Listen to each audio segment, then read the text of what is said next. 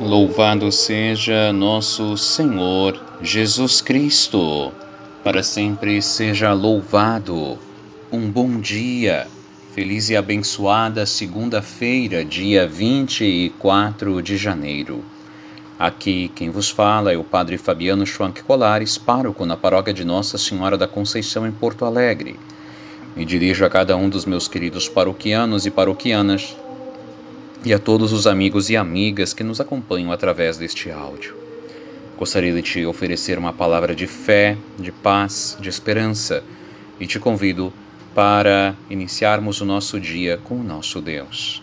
Em nome do Pai, e do Filho, e do Espírito Santo. Amém. Eu desejo que a graça que é nosso Senhor Jesus Cristo, o amor de Deus Pai, a força, a luz, a esperança, a unidade do Espírito Santo estejam entrando na tua casa, no teu caminho para o trabalho, na tua vida, estejam convosco. Bendito seja Deus que nos reuniu no amor de Cristo. Querido irmão e irmã, hoje é dia de São Francisco de Sales, Francisco de Sales, que nasceu na França no ano de mil quinhentos e sessenta e sete, século dezesseis, e faleceu é, no final de dezembro de mil seiscentos e vinte e dois. mil seiscentos e vinte e dois. É, Francisco de Sales é conhecido como é, doutor da Igreja, grande pregador. Foi bispo de Genebra, também é conhecido por ser um mestre de espiritualidade. Ele teve uma amizade belíssima com Joana de Chantal, que depois será santa, e trocaram eles dois cartas belíssimas, é, faz, falando ou fazendo direção espiritual como que à distância. E, e dali nós podemos colher é, uma, um conteúdo espiritual muito grande, a maneira como ele a orientava. Isso faz parte de um, do nosso patrimônio espiritual, a maneira como São Francisco de Sales orientava, através das cartas, a Joana de Chantal, que depois será santa também, Santa Joana de Chantal, fundadora de uma congregação religiosa. São Francisco de Sales escreveu dois grandes eh, livros muito importantes, conhecidos. Um é a Filoteia e o outro que fala sobre eh, como, como se vive perto de Deus, sobre eh, as coisas de Deus, sobre as coisas eh, do céu, como nós dizemos. E um outro livro que se chama eh, Tratado do Amor de Deus, que é uma outra obra belíssima sobre a vocação essencial do homem, que para São Francisco de Sales é viver e amar, ou viver é amar. É muito bonito. Dos seus escritos, então, é, ele diz que na criação Deus, Criador, mandou as plantas que cada uma produzisse fruto conforme a sua espécie. Do mesmo modo, ele ordenou aos cristãos, que são plantas vivas da sua igreja, que produzissem frutos de devoção, cada qual de acordo com a sua categoria, seu estado ou a sua vocação. É muito bonito. É... Diz ele, dize-me, por favor, Filoteia, é como se ele se, dire... se dirigisse a essa pessoa, se seria conveniente que os bispos quisessem viver na solidão como os cartuchos, que os casados não se preocupassem em aumentar seus ganhos mais que os capuchinhos, que o operário pagasse o dia todo na igreja, passasse o dia todo na igreja como religioso, e que o religioso estivesse sempre disponível para todo tipo de encontros a serviço do próximo como bispo? Não seria ridícula, confusão e intolerável essa devoção? Então, Com esse texto, São Francisco de Sales está dizendo: cada qual deve viver a sua vocação. E é possível, sim, ali é, fazer o bem e se santificar. E se santificar. A vocação, a devoção é verdadeira quando não prejudica ninguém. Pelo contrário, quando tudo aperfeiçoa e consuma. E quando se torna contrária à legítima ocupação de alguém, é falsa. Por exemplo, a abelha extrai seu mel das flores, sem lhes causar dano algum, deixando-as intactas e frescas como as encontrou.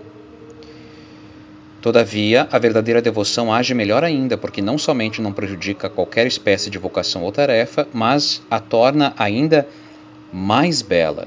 Olha que bonito! É, através, assim também, cada um se torna mais agradável e perfeito em sua vocação, quando esta for conjugada com a devoção, com a proximidade com Deus. O cuidado da família se torna tranquilo, o amor mútuo entre marido e mulher mais sincero, o serviço que se presta ao, ao príncipe, diz ele, mais fiel, e mais suave e agradável o desempenho de todas as ocupações.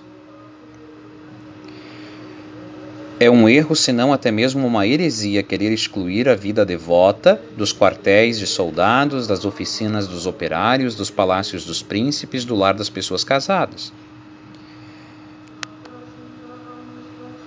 Confesso, porém, caríssima Filoteia, que a devoção puramente contemplativa, monástica e religiosa de modo algum pode ser praticada eh, em tais ocupações ou condições. Para além destas três espécies de devoção, existem muitas outras, próprias para o aperfeiçoamento daqueles que vivem no estado secular. Portanto, onde quer que estejamos, devemos e podemos aspirar à vida perfeita. Olha que belo! Podemos aspirar à vida perfeita, onde quer que estejamos. Isso é um, é um texto do século dezesseis, falando com grande clareza de que sim, é, cada um no seu lugar, de acordo com a sua vocação, pode florescer, dar bons frutos, crescer, amadurecer, evoluir. E que a vida de oração, ela é possível para todas as pessoas envolvidas nos mais diversos eh, ofícios ou estados de vida. Em todos eles se pode encontrar a Deus. Olha que bonito, se pode crescer em Deus. Esse é o ensinamento de São Francisco de Sales. Agora, querido irmão e irmã, te convido para nós ouvirmos o Evangelho, o Evangelho, que é de São Marcos, capítulo três, versículos vinte e dois a trinta. Que o Senhor esteja convosco, Ele está no meio de nós. Proclamação do Evangelho, da Boa Notícia de Nosso Senhor Jesus Cristo, segundo Marcos. Glória a vós, Senhor. Naquele tempo, os mestres da lei, que tinham vindo de Jerusalém, diziam que ele estava possuído por Beelzebul, e que pelo príncipe dos demônios ele expulsava os demônios. Então, Jesus os chamou e falou-lhes em parábolas, dizendo: como é que Satanás pode expulsar a Satanás? Se um reino se divide contra si mesmo, ele não poderá manter-se. Se uma família se divide contra si mesma, não poderá manter-se. Assim, se Satanás se levanta contra si mesmo e se divide, não poderá sobreviver, mas será destruído. Ninguém pode entrar na casa de um homem forte para roubar seus bens, sem antes o amarrar. Só depois poderá saquear sua casa.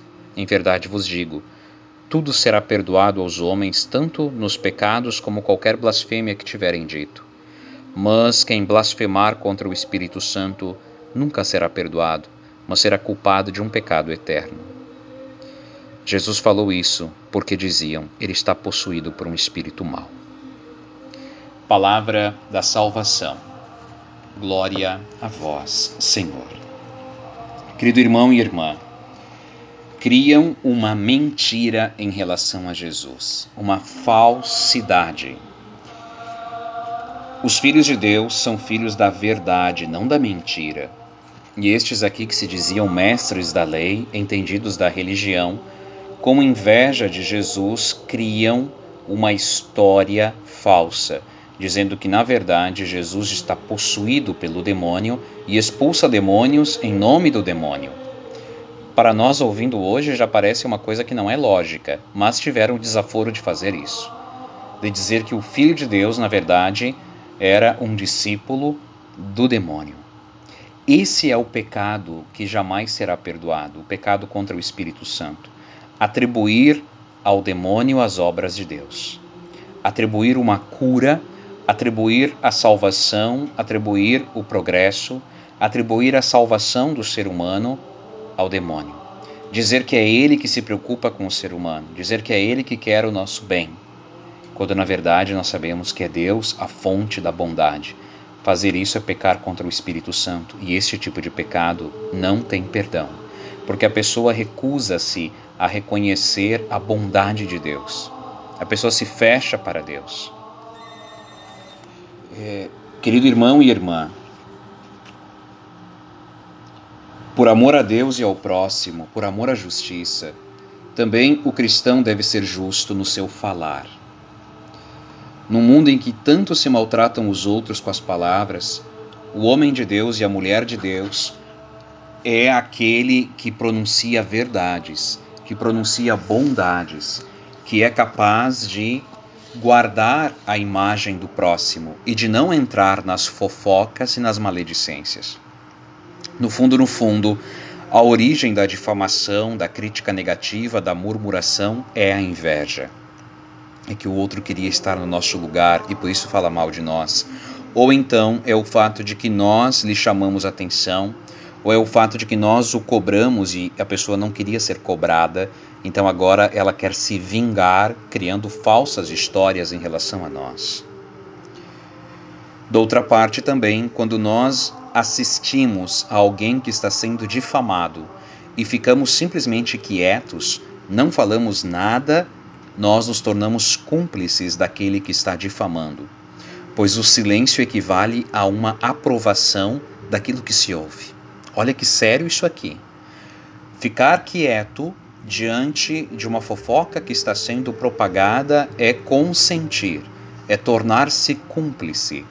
Por isso Santo Inácio de Loyola dizia, quando ouvirmos alguém fofoquear, fazer fofocas perto de nós, devemos saltar na frente e salvar a proposição do próximo.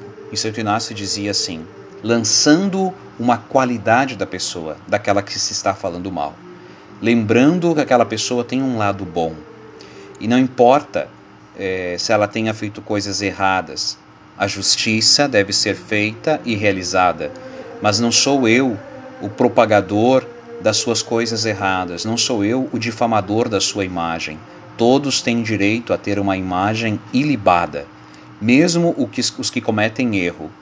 Que se fale somente do erro, ponto, mas que não se fique colocando lenha na fogueira, que não se fique tricotando, como a gente costuma dizer. E lembre-se, querido irmão e irmã, a boca fala daquilo que o coração transborda. Se o nosso coração está cheio de Deus, cheio de luz, cheio de paz e justiça, então nós iremos falar de coisas boas. Agora, se o nosso coração está rancoroso, está cinzento, vazio, não tem Deus, então nós vamos falar das coisas maldosas, sem dúvida alguma. E não esqueçamos, é, tenhamos a certeza de que se fulano veio falar mal de Beltrano para nós, preste bem atenção aqui, irmão e irmã, se fulano vem falar mal de Beltrano para nós, tu podes ter a certeza que quando tu virares as costas, ele vai falar, eles vão falar mal de ti. Ele vai falar mal de ti para eles. Olha que coisa forte isso. Se é, fulano fala mal de ti, fala mal de Beltrano para ti, tenha a certeza que quando tu deres as costas, este fulano irá até o Beltrano para falar mal de ti. E que ambos talvez até falem mal de ti também. Com, com isso, o que, que eu estou dizendo? Aquele que vem fofocar para nós, fofoca em relação a nós com os outros. Portanto, alguém que é fofoqueiro, alguém que vem te falar da vida dos outros, não confie nessa pessoa. Não confie, não fique perto de quem fala mal dos outros para ti. Porque se ele fala mal dos outros, ele fala mal de ti para os outros. Não esqueça isso. Um homem e uma mulher de Deus corta a maldade já na raiz, não permite que seus lábios é, profanem uma outra pessoa que é criatura e filho amado de Deus. Deus ama o outro também. E ninguém de nós tem o direito de matar alguém com as nossas palavras. Só que nós sabemos que esta praga existe nas famílias, nas amizades, nas comunidades paroquiais. Infelizmente, pessoas que têm uma fé de verniz, pessoas que não aprofundam a sua fé, se deixam levar pela inveja, pela intriga, não conseguem falar das coisas de Deus, não conseguem louvar a Deus, mas quando se encontram, estão sempre dispostas a falar mal dos outros. Certa vez, depois de uma homilia, uma senhora me disse: mas padre, se a gente não for falar sobre os outros, o que a gente vai falar com os nossos amigos? Eu olhei bem para ela e disse: eu não acredito que a senhora está me falando isso. Padre, o que que a gente, se a gente não falar mal dos outros, o que que a gente vai conversar com os nossos amigos?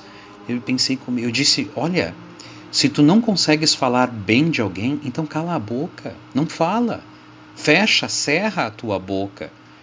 É, e como é que eu faço para mudar esse hábito? Louve a Deus, tenha o nome de Deus nos teus lábios, tenha uma canção em relação a Deus nos teus lábios e louve a vida dos outros, fale dos dons, dos talentos, do progresso do outro, mas não manche os teus lábios ou a tua boca com enganações. E veja, o Filho de Deus sofreu também este tipo de perseguição, calúnias e injúrias, a tal ponto de dizer que, a pior de todas as injúrias, que ele era é, tomado por Beelzebul, discípulo de Beelzebul, quando na verdade ele é a luz, ele é Deus com Deus. Da outra parte também tenhamos nós um coração voltado para as coisas boas. E porque uma pessoa que tem o pensamento ruim e negativo, logo já vai fazer juízos premeditados, é, sem conhecer os fatos, sempre juízos negativos em relação ao próximo. É aquela coisa, alguém vem e fala bem de ti, é, fala bem de alguém para você, e você logo diz: ah, é verdade, mas tu nem sabes que o fulano também fazia isso. Ah, é verdade, mas tu nem sabes que o fulano também faz aquilo.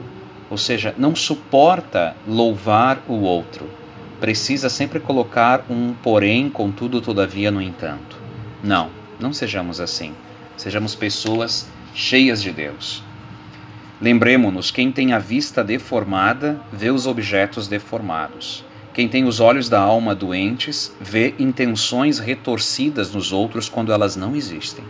Vê perseguições quando elas não existem. Vê maldades quando elas não existem. Sejamos filhos da bondade. Sejamos filhos da bondade e não da maldade. Pai nosso que estais no céu, santificado seja o vosso nome. Venha a nós o vosso reino. Seja feita a vossa vontade, assim na terra como no céu. Pão nosso de cada dia nos dai hoje. Perdoai-nos as nossas ofensas, assim como nós perdoamos a quem nos tem ofendido. E não nos deixeis cair em tentação, mas livrai-nos do mal. Amém. Ave Maria, cheia de graças, o Senhor é convosco. Bendita sois vós entre as mulheres, e bendito é o fruto do vosso ventre, Jesus. Santa Maria, Mãe de Deus, rogai por nós, os pecadores, agora e na hora de nossa morte. Amém. Nossa Senhora da Conceição, rogai por nós. Ó Maria concebida sem pecado, rogai por nós que recorremos a vós. São Francisco de Sales, rogai por nós. A sua obra Filoteia, a palavra Filoteia significa amigo de Deus, ou uma alma amada por Deus. Então, quando, Jesus se, quando São Francisco de Sales se dirige à Filoteia, ele está se dirigindo a uma pessoa que tem o coração aberto a Deus. Se tu és essa pessoa, então São Francisco de Sales escreve também para ti, é, para te ajudar a te aproximar ainda mais do Senhor. E que o Senhor esteja convosco, Ele está no meio de nós. Abençoe-vos Deus Todo-Poderoso, Pai, Filho e Espírito Santo. Amém. Te desejo um dia abençoado na presença do Senhor e te envio um grande abraço.